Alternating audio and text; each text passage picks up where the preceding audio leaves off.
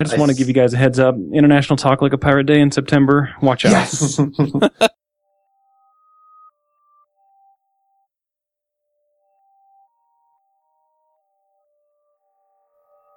This episode is sponsored by Front End Masters. They have a terrific lineup of live courses you can attend either online or in person.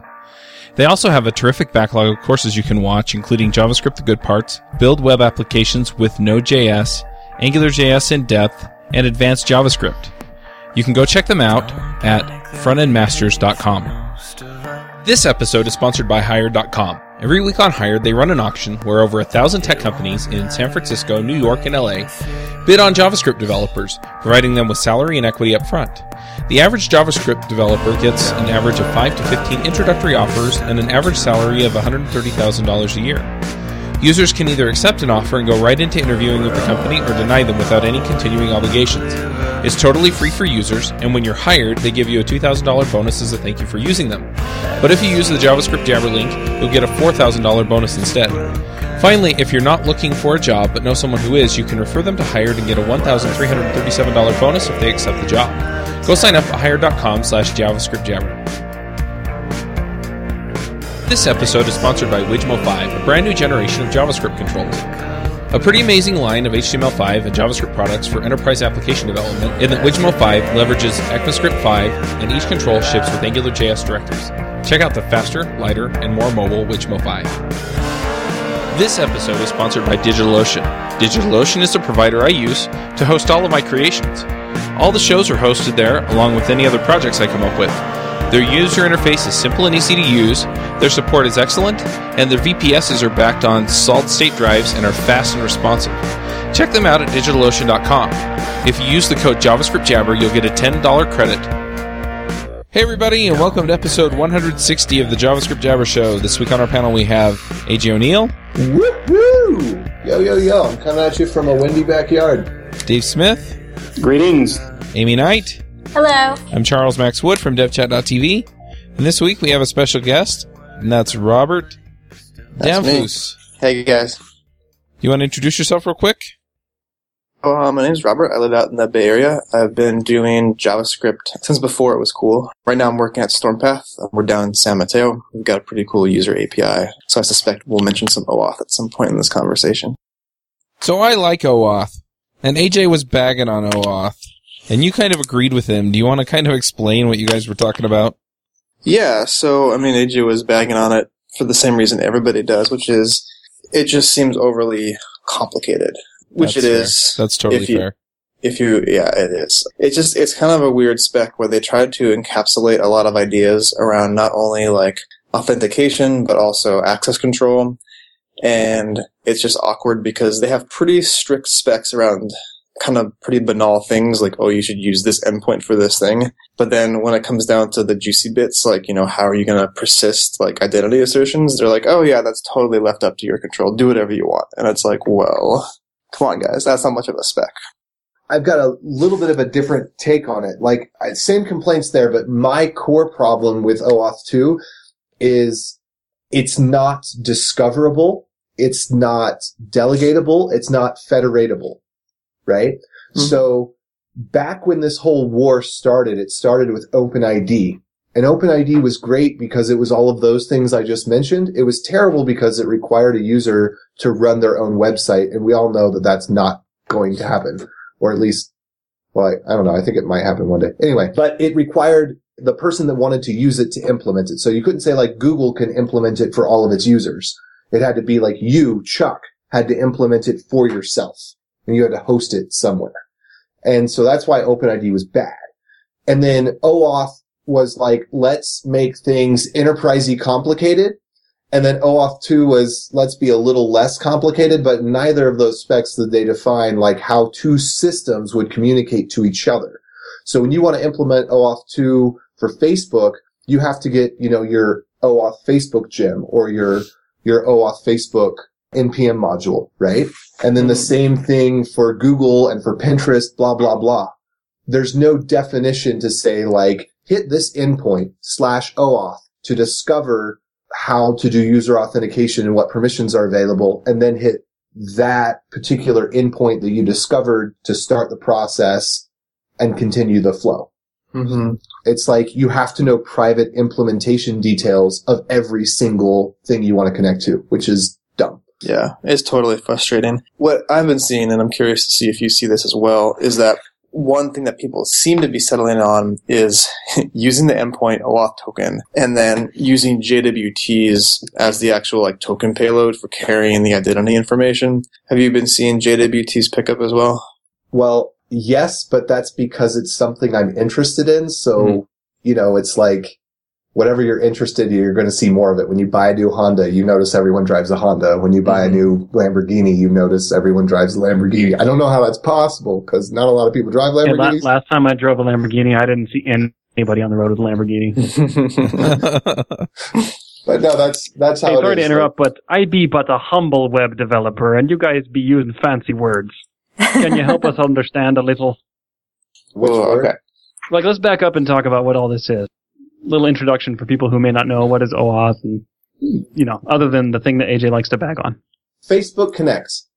You click login with Facebook, magic happens. Your server has a validated session that says Facebook says you're a validated user, and so you trust that and you move forward and you can grab their profile information. That's in a nutshell. Facebook I- Connect is OAuth. I always have to look for anybody else new. There's like, I'm very visual, so there's good diagrams on it. It's just like a series of handshakes. That's how I think of it.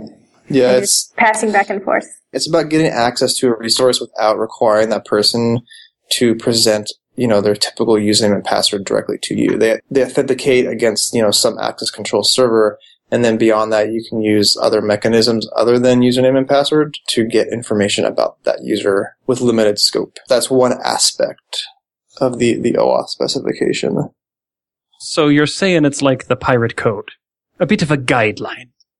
yeah a bit of a guideline Just tell me now if you want me to stop doing my pirate impersonation. No, I like the show. Okay, I'll, I can keep going. How about talking about what Stormpath is?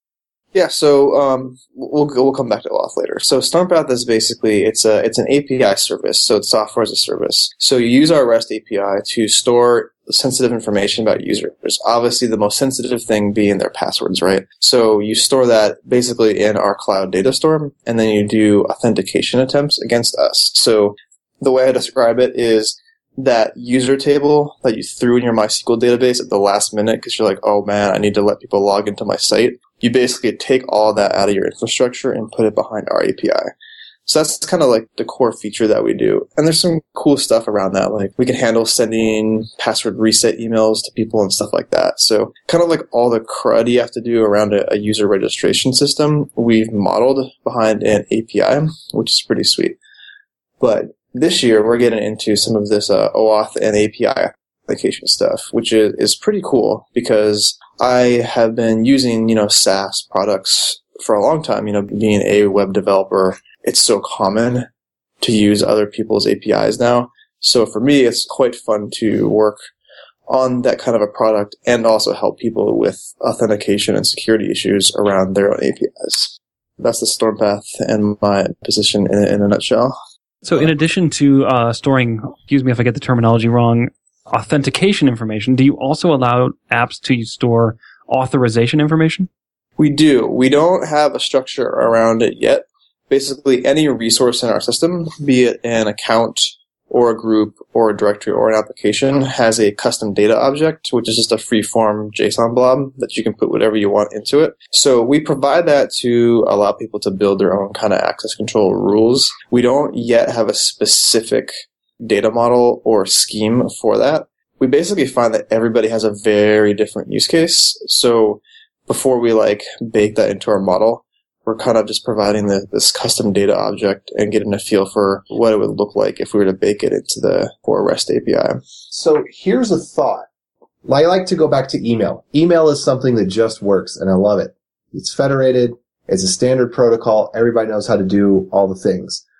Obviously, we build these web apps because the thing that we want doesn't exist exactly the way that we want it. But there seem to be some common APIs that over the past decade have emerged everywhere. There's an alarms API. There's a messages API. There's a contacts API. And every single device and every single app implements it in some way. So it feels like for, you know, some of these things that are really esoteric, it's just going to be custom. You're never going to be able to define it. But for some of these things that are on every single device and every single app, there should be some way to converge and be like, we're just going to follow this methodology that seems to work for these cases because they're well-defined cases. Mhm. Thoughts? Yeah, I mean, are you asking like, has there been an effort at kind of defining an access control scheme or model? Well, not necessarily in general for everything, but just looking at these most common types of resources that are accessed. Because I don't believe that we could do it for everything, but I believe we could do it for the most common things. Yeah, what I mean, are your thoughts? Well, at the basic level, right? Like most people just like to keep it simple and use the concept of a group. So like the way that our data model works is like most people just want to keep it as simple as that. You know, like if user in X group, this means something. So as like a higher level convenience in some of our SDKs and like framework mm-hmm. integrations, we provide little rules like that. For example, in our Express.js integrations, we have middleware that says like, you know, groups required blah, then you pass it either one or a list of groups that the user must be in. So at a higher level outside of our API, we provide some conveniences to kind of like do those assertions. Yeah. Is this the kind of stuff you're, you're asking about? Sure. Yeah. I mean, that's pretty much the one thing that everybody agrees on, right? Is like a user is going to be a member of one or more groups and that means something. So I'm wondering, you know, we, we talked a little bit about OAuth, but what is the difference between the way you handle authentication and the way OAuth does it? So, you know, in a typical situation, let's talk about web app, you know, browser based app. Is that a Mhm. good place Yeah. to talk about it? Yeah. Okay. It's a JavaScript podcast, so I think that's safe. Yeah. So, you know, kind of the typical thing we're all used to, right, is you submit a form with your username and password, and then you get a cookie with some opaque identifier, right?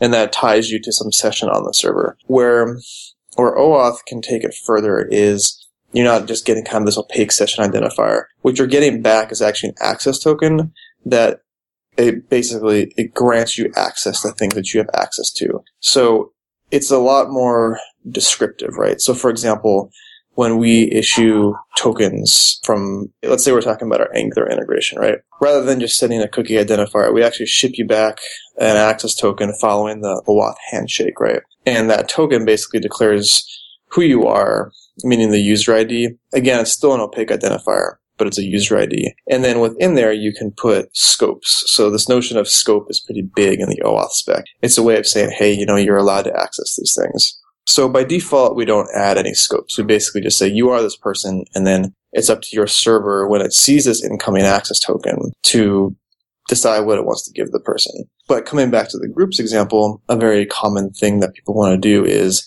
pass along a list of groups as scope. So this is where it gets really cool. You have kind of this like self-contained, cryptographically signed piece of information that is, it's still sitting in a cookie and you can just pass it along to the server. And as long as the server has, you know, a private key you can verify this token with, you don't even have to go hit your database. Just like this person is this ID and they have access to these groups. So that's where OAuth is really sweet for a lot of people is it helps you kind of rejigger your architecture to not use your user data store as often as you need to. And I'd like to add on that, like OAuth is this big thing, right? There's at least four strategies that get used in the wild, and then there's a couple more in the definition that no one actually uses or implements. But you can start off reaping the benefits of this type of system by just implementing the strategy for granting tokens with password authentication. You can take it piecemeal. It's not like an all or nothing where you have to implement all of the OAuth spec or none of it. You can add a route for an access token that is a password grant and it's just a couple query parameters and you can start building a better architecture that way. JWT is awesome. Storing that's- client side tokens so you know whether or not the user's logged in without hitting API is awesome. Mm-hmm. Yeah, that's a really good point. Thank you for bringing that up. Most people see OAuth and freak out because it's so big, but you can start super simply just at the username and password flow. They, they call it the password grant flow, basically. So yeah, we, we get a lot of people who ask us like, oh my gosh, you know, like, do you guys do OAuth? And it's like, well, what part of OAuth? so it's a big spec. Yeah, resource owner password is the formal name of the strategy that you would use on your own website, like a first party site. Yeah. So do you find that people who use Stormpath, they will cache user information in addition to querying it from your API? First Yeah. name, last name, stuff like that? Yeah, totally. So if you use one of our SDKs actually, which is basically just like a, you know, a nice convenience wrapper off of making just raw HTTP calls, we actually handle all that caching for you. So because our API is designed very RESTfully, it's super easy just to cache everything. So by default, I think we set like I want to say five minutes on all resources, but then you can control it pretty fine grained. I think we even let you set different cache control TTLs for different resources. So yeah, like everybody wants that. So that's just something that we baked into our SDKs by default. So, you know, a common flow is somebody will log in, get issued an access token, and then they'll just keep checking that access token until it expires, at which point either the user has to relog in or some other flow. So there's a lot of different ways you can control how often you hit our API, which is pretty cool. So can I wax philosophical with a question for a minute? I'd love to. We, yeah, oh yeah, philosophy. We've talked a lot on the show about backend as a service, and we've talked to lots of different service providers for different the backend. Some backend as a service providers provide the whole enchilada, including authentication and lots of other services. Stormpath, of course, is just focused on authentication and authorization. But do you think that web browser app development in the future is moving to a world where people can piecemeal build their own backend as a service portfolio? Like, for example, using Stormpath as the API provider, maybe Firebase as the database persistence provider, and so on, and just kind of build this up. Do you see that happening? Yeah, I do actually. I mean, that's how I came to be at Stormpath actually. Like in my last startup, we were iterating and prototyping different ways of building classrooms online for teaching English to non-English speakers. Year after year that went by, we started using more and more API services because just whether they make sense in the long term for scalability and like cost analysis, you know, that's always a decision that everybody has to make individually. But when you're small or prototyping, it absolutely makes so much sense because you can put together a fully featured product basically just using other people's APIs. So whether you know, going forward, I would love to see more of this just because I think it's so cool to be able to piece stuff together without having a DevOps team. That's pretty awesome. You know, once you get to scale, that's where the big question mark comes in. Is that philosophical enough? I could keep going. pretty good. Yeah. Any other web developers in the room want to talk about that? So I definitely think the no backend is where we want to be, right? Like we want to have all the APIs that you have on a phone we want those in the browser. We want to be able to, to set an alarm, to send a text message, to send an email. We want to do that on the client side. We want the permissions to be there. I definitely do. I, that's what I'm, one of the things I'm working towards and the stuff that I'm creating is making that easy. Cause if you take the barrier to entry down to JavaScript where every single person in the world has a device, if they have an electronic device, they've got an electronic device that runs JavaScript on it. And so if you can bring that barrier to entry down to a language that's so flexible, albeit sometimes terrible, that everyone has access to, we can explode more and more development, more creativity, more solutions, mm-hmm. and potentially more problems. You're talking about CoffeeScript, right? No, that would be one of the problems. Yes. yes, that would be one of the problems. So, I mean, is that all there is to Stormpath? Just uh, storing user information and authentication? Yeah, we're really focused on that piece that applications need. You know, it's like in this SaaS-based world, you know, like you're saying, there are companies out there that do everything, but we're really focusing on this one part and trying to do it really well. Because, you know, on the surface, people think like, oh, just user information, like that's all. But there's actually a lot of complexities in that, especially when you start thinking about all the security around like how you're securely storing the actual password, like how you're salting it, how you're hashing it, things like that there's a lot of stuff that we do behind the scenes that meet like all kinds of um, security compliance requirements that the average web developer doesn't have to think about. But as soon as your application becomes important, you know, you start getting these B2B conversations where people are like, so, you know, like how secure is blah. Then you have to start thinking about these things. So, speaking about behind the scenes stuff, I was looking at your blog and saw that you guys recently migrated over to Cassandra. That's actually one of the databases that I use where I work. So, I was curious about your decision to go to that and why you use that and how you use it. So, I'm not on the backend team, but I can talk a little bit about my understanding of it. And basically, because we are a REST API and everything is essentially a node in a graph, Cassandra makes a lot of sense for that situation when you need to, gosh, this is where, yeah. So uh, I'm doing my best to talk about this here, but it has to do with the way that our data is structured. And we want to start implementing some pretty awesome search criteria across stuff in our graph, you know, be it an account object or the custom data properties. So my understanding is that Cassandra is going to be a better choice for that kind of situation, given that we're a multi-tenant environment where, you know, one customer may, may be really hot on some piece of the database for a while, whereas some other customers not. So. Okay. Someone in the background thinks Cassandra's really funny. oh, Cassandra, are you kidding me? Anyway. Can you tell us about some of the cool customers who are using Stormpath and what they're doing that you think is pretty cool? So, one of the natures of being a security-minded company is that most of the people we cannot talk about who they are.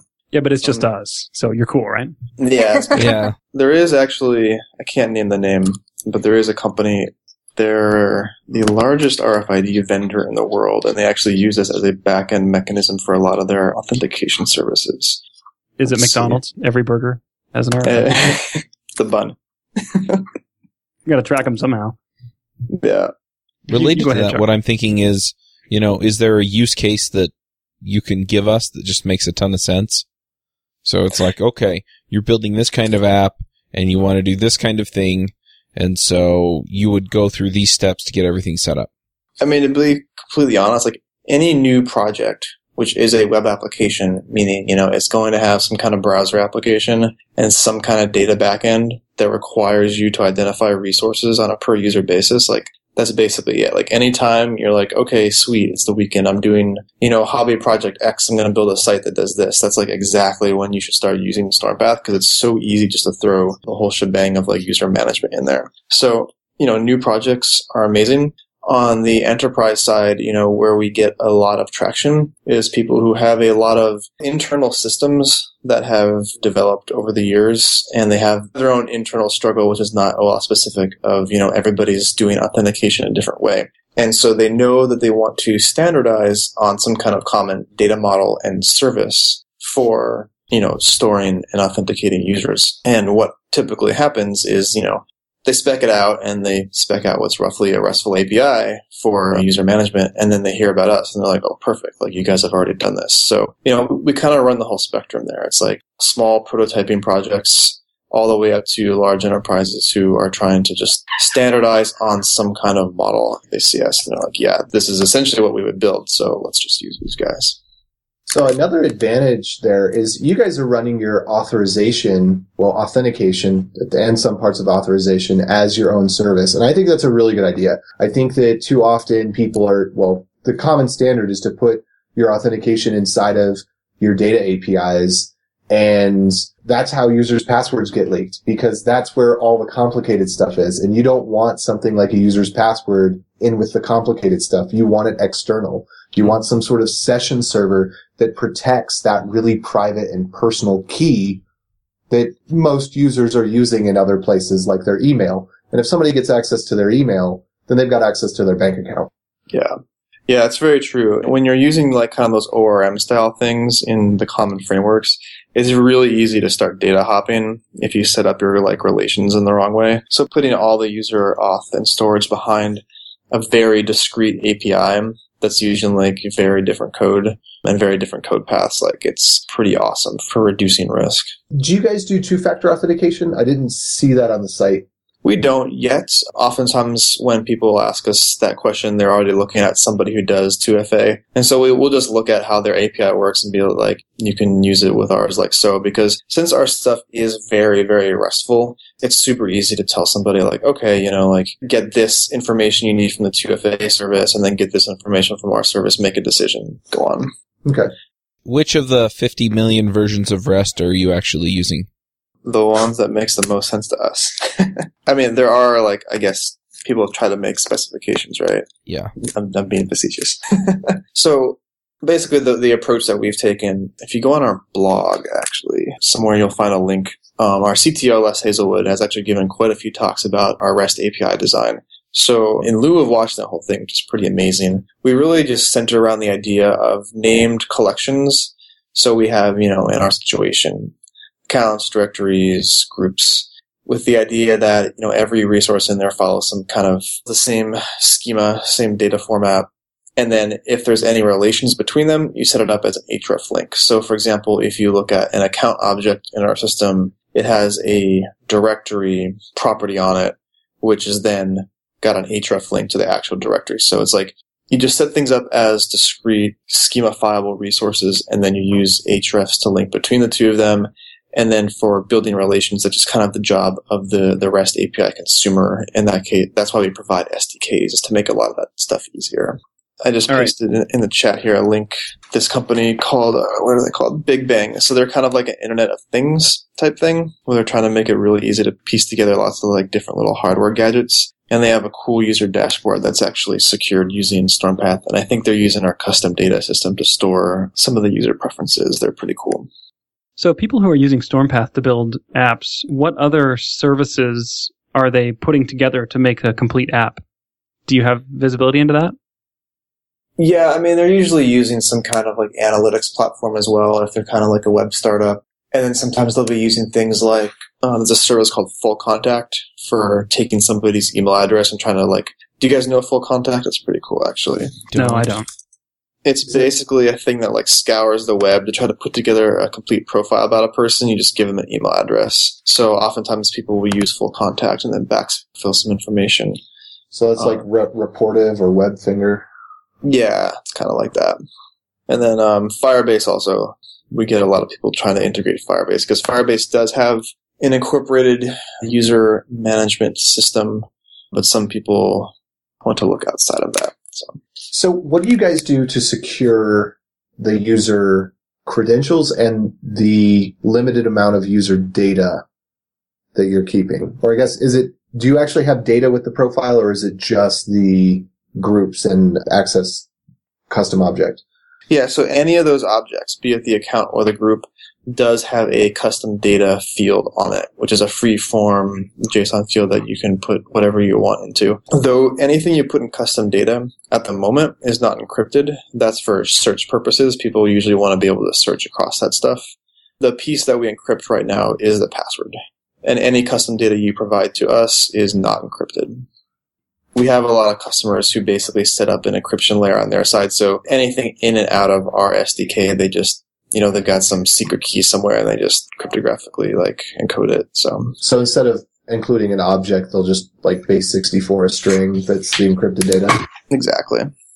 So, do most of your customers have like a layer in between if they're using this like with a web UI and then your backend? Do they have a layer in between to like do that and then to also do like validation? Yeah, some people will actually architect it that way where they've essentially built an authentication API, so to speak, between their front end and the back end or between two internal machine to machine services. So Stormpath will be sort of like the authentication API between the machines. So yeah, that does happen.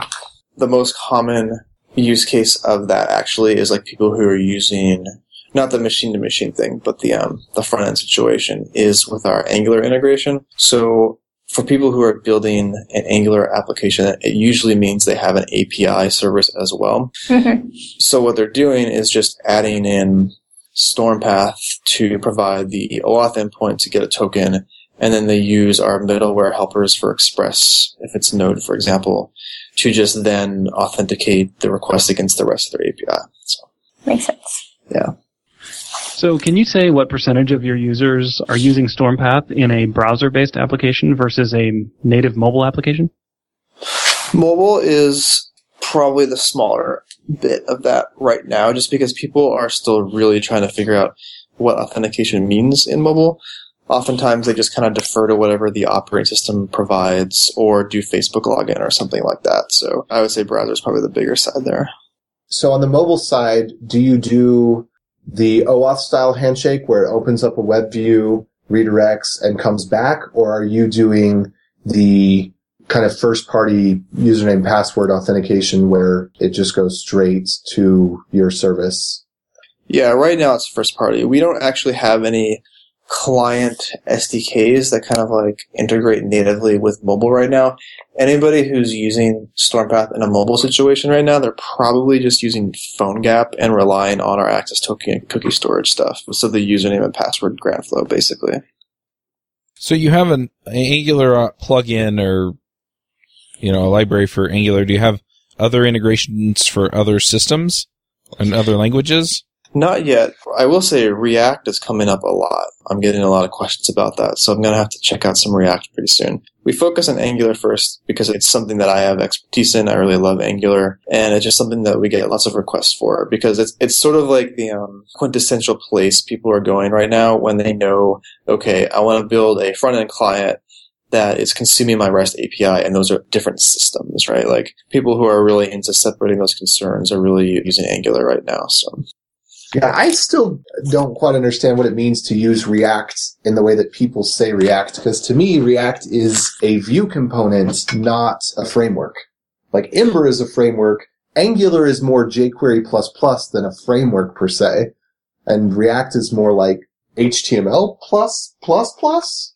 Yeah, I mean, I can't say too much because I haven't really dived into it myself yet. But when I look at it and I read about it, it sounds like, yeah, it's mostly about providing some kind of expressive way of having a data model that a view is bound to and will update in real time.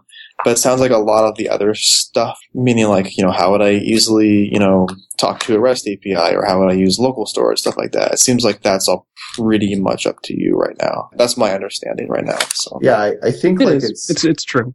the Flux or Reflux. Dave, you know about this, right? Is it Flux is the framework that you use with React?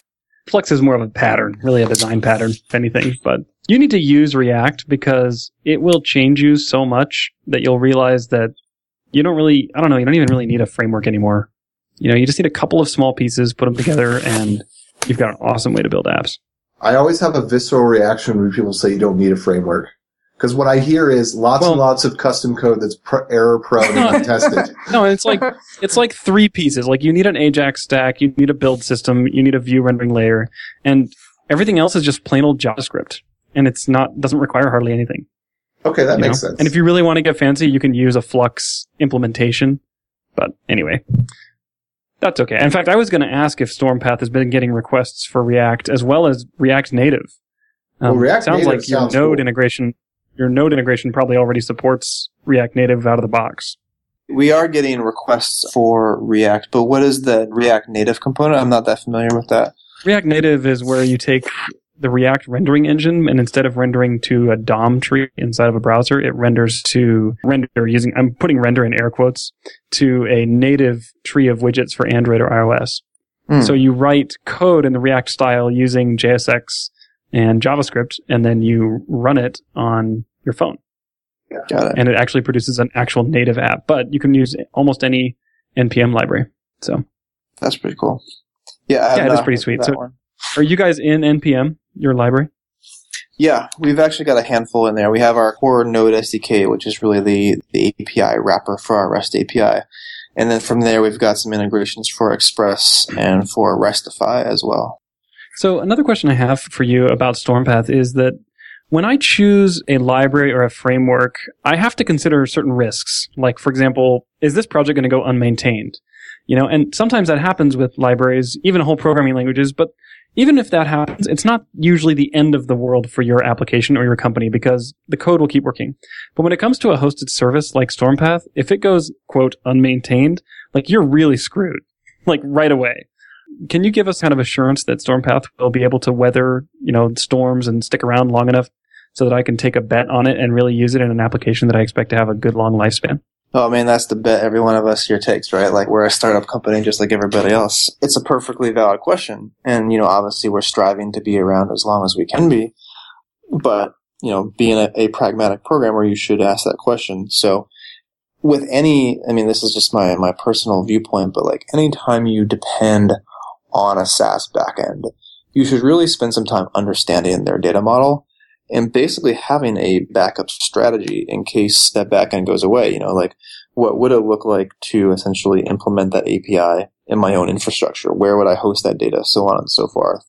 And that obviously means asking these questions of who the company is. So, you know, in the case of Stormpath, it's like, how will I get my users? How will I authenticate them? And in our situation, you know, our answer is, you know, we'll export all the data and give it to you, as well as the uh, cryptographic hashes that were used to validate passwords. So you continue to authenticate accounts. That's our answer to a question that you should always ask any SaaS company, which is like, if you go away, what's the game plan? There's no vendor lock in with Stormpath. You guys are just upfront, like, this is what we're providing, this is what you're paying for, and if you decide to stop paying, your data is what you own and you take it with you. That's exactly right. Yeah. That is freaking amazing. Rock Yeah. on you guys. You're That is- welcome. That's the way it ought to be. That's beautiful. Yep.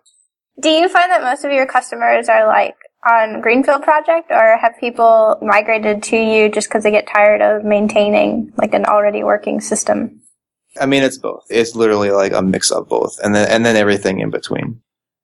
I deal in my day to day experience because I'm really frontline with a lot of our, our browser stuff. I tend to work more with the um, greenfield projects, which is really cool because it gives me a chance to understand a lot of this confusion around OAuth and really kind of like you know negotiate what people think they need because they've read about it in a blog post versus what they actually need given the use case. That's a really cool spot to be in. But yeah, we also, as I was saying earlier, have lots of larger companies who come to us either for, you know, dealing with public facing browser security or a, lot of internal stuff that they're just trying to coalesce into something as well. Yeah. It definitely seems like I know for like the team I'm on, it's kind of like isolated knowledge. Like the one person who worked on that, everyone kind of always goes to them when they have questions. So it's, And we, um, we also support integration with Active Directory and LDAP. If you guys are familiar with this, it's essentially, I want to call it legacy, even though it's not.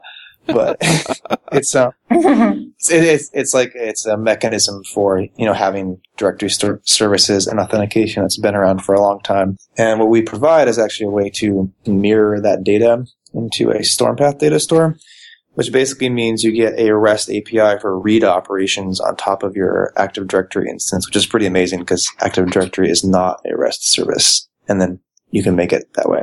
Yeah, I was a Windows sysadmin in a previous life. Me too. I did a lot of Active Directory configurations in my previous life. And- Uh, I'm so sorry. For They're they're easy to set up. they're not so easy to debug and figure out what's wrong with them. yeah. I do all the emailing for like the forgot password and things like that. Do you do that yourself or do you use your service behind the scenes? Oh, well, of course, yeah, of course we use internet service. I mean, who wants to deal with email? Um, we do not manage SMTP servers, thank God.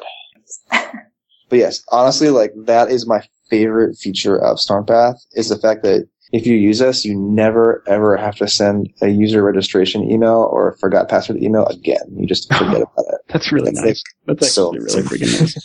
I So assume you can customize those emails and stuff. Yeah, Yeah, definitely. that's gonna be my question was how's the branding work out? Let me double check. It's customizable after your first upgrade. I'm gonna check it out right now. Custom, yeah, custom email is at our uh, is at our first pricing tier. The way that our pricing tiers for Stormpath work is by API usage. A lot of other people who provide user management products in this space charge per user, which is actually having done startups before where you never know how many users you're going to have this week versus next month is quite infuriating. Whereas with API calls, you know, there's at least like some amount of control over that. So Yeah, and it's no bueno when you've got, you know, this slash dot slash Reddit effect and you suddenly get 20,000 users, but oh wait, only five of them stay on. Not to mention that's going to like totally destroy your little node app. So you should totally let some, some other third party handle all that, like looking up users in the user table and doing like cryptographic checks on passwords because that will destroy web servers that get a big load all of a sudden. Yeah, because really the ideal case is that you have a server that serves static stuff. You've got a server that manages session. You got a server that manages API calls. Mm-hmm. Yeah, and I mean, like that's my real vision for the future is more of these SaaS products to the point where, yeah, a browser really is just pulling some static assets off a CDN to bootstrap an application, which is then communicating with APIs in a like secure and restful way. Like that's my vision. So Firebase got us pretty close. Cool. I drink that Kool-Aid. The future is now. the future is a couple weeks ago.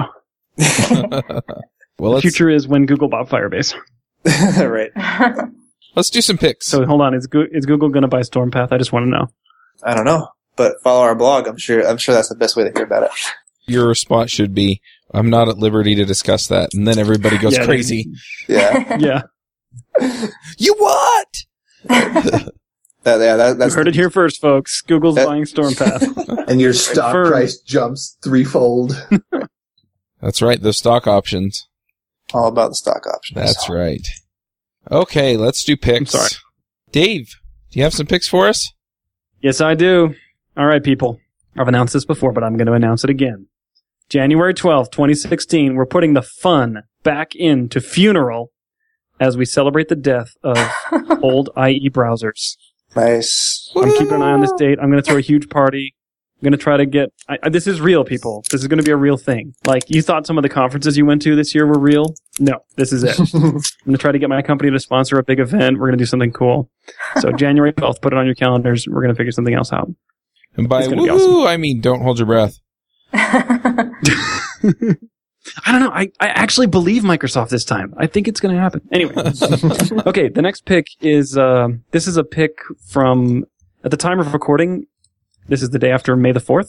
And there was a really hmm. fun May the 4th special video on YouTube called Battle Damage. What happens when you build the $800 Lego Star Destroyer and drop it into the ground in a 1000 frames per second high speed camera? It was pretty cool. So I'll link that in the show notes. And finally, I'd like to pick a really cool open source project called GitLab. This is a clone of GitHub, but you can host it yourself, so you have a little more control. And it is really, really good. And they are, it is actively maintained and they release new versions with nifty, cool features all the time. I'm a huge fan. I used to not believe in needing a web-based interface for your Git projects at all, but because, you know, I liked the tools like TIG and even just built-in Git log and things like that. But I'm a huge convert to GitLab. Uh, we use it for code review and love it. So I'm a fan. I'm not affiliated with GitLab in any way. So those are my picks. Thanks. All right, Aimee, you have some picks for us? Yes, I'm just now realizing that there's some sort of like theme of balance and relaxation through my picks or something this week. But anyway, so maybe that was subconsciously on my mind. Uh, the, the first one kind of, the first one touches on a little bit of what we talked about last week. We just talked about like the pace of JavaScript. So the first one is just called JavaScript Framework Fatigue. And just thought it had some interesting points um, help you, I don't know, get your frustrations out by reading it maybe. and then the second one, I saw this somewhere and I posted it in our Slack channel and I got a lot of good feedback on it. It's another blog post called The Cult of Work You Never Meant to Join. And same thing, just talks about balance. If you want the cliff notes, there's a good graph at the bottom that just talks about how your productivity doesn't necessarily like go up the more you work. You just have like X amount of productive hours. So the time you put in doesn't always, you know, produce better results. So that is my second pick. And that's it. Love it. Awesome. AJ, you have some picks for us? I do. I've got some good ones today. All right. So first off, there's this podcast called Serial Podcast, and it's kind of like Unsolved Mysteries, except there's 12 episodes on just one, and supposedly at some point they're going to come out with a season two. But it's a very interesting murder case where there's literally one piece of evidence in the entire case, and they convicted and put this person in jail, and there's no way to say that he's innocent for sure, but when you listen to the thing, you just start thinking like, where's the evidence here? And like, what, where's the motive? And like, why would this happen? And so it's just kind of one of those brain bender things to listen to and form your own opinion that, but nobody will ever know the truth. Just kind of weird. Or maybe, I don't know. Maybe they will, but probably not. That's how those unsolved mystery things go. Another thing that I'm going to pick, I'm going to pick computer science. There are so many people that code, but they don't, like, I am completely pro college dropout. I think that college is an absolute waste of time if you're going to be a programmer. But on the other hand, I would not be a good programmer if I hadn't learned some computer science. And So you're saying you're, it's okay if you don't want to do computer science, but you're just going to be a bad programmer? Is that what you're saying, AJ? that's what I'm saying. I mean, like some some people are some people are really smart. and, Own like, it, baby. They, they just get the patterns, right? Like it just comes to them and they just understand it and they don't have to get formal education. But I think that, you know, if you've been programming for a couple of years and you don't understand big O notation or, you know, you're still kind of fuzzy on how to do things like introspection and recursion and iterative loops. Pumping lemma. So related to computer science, I've got two links for you. One is Hot Plate. It's a homework assignment. It's a pretty fun one. It's simple and it's fun. And it will tease your brain. And if you cannot solve Hotlink, then you are not a good enough programmer yet, but you can be. And I hope that you will be. And then also design patterns in C. C is a terrible, awful language because it's not for programming. It's for hardware. It's not for applications. Like it's just not. But if you learn design patterns in C, you can apply them to every language. Not to say it's like cause it's the hard way, but just when you have a limited set of tools to work with and you learn how to use a limited set of tools to create a result, when you have a superfluous number of tools, you won't get confused by like, which of these 11,000 tools should I use? You can be like, oh, I only need these two building blocks to make this pattern work. And then after that, I will pick OAuth 3, which is coming into existence because it is. Like people have blogged about it, people talk about it. Everybody pretty much has the same idea of what solutions we need, how to make it so that OAuth 3 is just like drops the in place, simple, done deal. And I've been working on implementations because I'm working on the home cloud system and some other things that I need authentication to be a lot simpler. And so uh, you can check out the website for that, which is oauth3.org. And, you know, hopefully more stuff will get up there and I've got some examples and whatnot. But I want some feedback. I want people to ask me questions and to criticize and whatever, because I think that we need something that's standard across the board and that works and that will be you know, a tool for the peer web that is, you know, when the machines rise, they need to be able to auto communicate with each other, you know? So all those things. Okay. I have Uh, pick fatigue now. I, I haven't even gone yet. Neither has uh, Robert. I'll, I'll keep it brief. First of all, I did JS Remote Conf. I got the videos published on YouTube. I think I mentioned this last week, but I'll put links in the show notes again. Another thing is I'm doing a Ruby Remote Conf. I had a lot of people from the JS Remote Conf want it. And so I'm just putting it out there. So you can go to rubyremoteconf.com. I should have the schedule up pretty soon here. I also read this book called Traction. Now I may have picked another book called Traction in the past. This one's a different book by Gino Wickman, and he talks about how to organize a small business. The picks have gone a little long, so I'm just going to summarize it there, but there's a lot of great stuff in there if you're running your own business. I also really quickly want to pick the podcast startups for the rest of us. Mike and Rob just have terrific conversations. I met them both at MicroConf this year and they're really super smart. So I'm going to pick that as well. Robert, do you have some picks for us? I do. In the in the mindfulness space, I've actually got a poem that was read in my yoga class a few weeks ago that I've been digging. It's called uh, "The Guest House." I won't, won't read the whole thing. I'll read the first verse here. It's saying, "This being human is a guest house. Every morning is a new arrival." I'll I'll let you guys read the rest, but uh, it's a nice kind of like light way to think about the arrival of like feeling and experience in your life. So that's from the mindfulness side. My next one here is actually it's a bit about engineering and hiring culture. It's a good write up on a problem that everybody's trying to figure out, which is how do we kind of like kill the standard way of interviewing engineers because it doesn't really do a good job of finding people who love their work. It's a really good read on that. And then a third one here. Maybe some of you guys have seen this, but it's sort of like following the last pick. It's a really good list of questions if you're looking to hire someone who's a front end developer. It's a very exhaustive list because, you know, the whole front end web development space is quite large, right? It's a really good list. My strategy actually for those kinds of interviews is I don't pick the questions. I put the list in front of the person that I'm interviewing and ask them to like find the things that, they have really good knowledge of and can answer very specifically because that kind of helps you figure out where someone's expertise is quickly because front end is very broad. You know, you can be amazing at CSS, but like not have a clue about how XHR works and things like that. So that is something that I wanted to pass along as well. All right. Well, I think that's it. Thanks everyone for listening. We'll wrap up the show. We'll catch y'all next week. This episode is sponsored by Mad Glory. You've been building software for a long time, and sometimes it gets a little overwhelming. Work piles up, hiring sucks, and it's hard to get projects out the door. Check out Mad Glory. They're a small shop with experience shipping big products. They're smart, dedicated, will augment your team, and work as hard as you do. Find them online at madglory.com or on Twitter at madglory. Hosting and bandwidth provided by the Blue Box Group. Check them out at bluebox.net. Bandwidth for this segment is provided by CacheFly, the world's fastest CDN.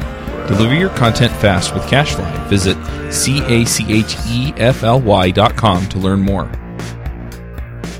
Do you wish you could be part of the discussion on JavaScript Jabber? Do you have a burning question for one of our guests? Now you can join the action at our membership forum. You can sign up at javascriptjabber.com slash jabber, and there you can join discussions with the regular panelists and our guests.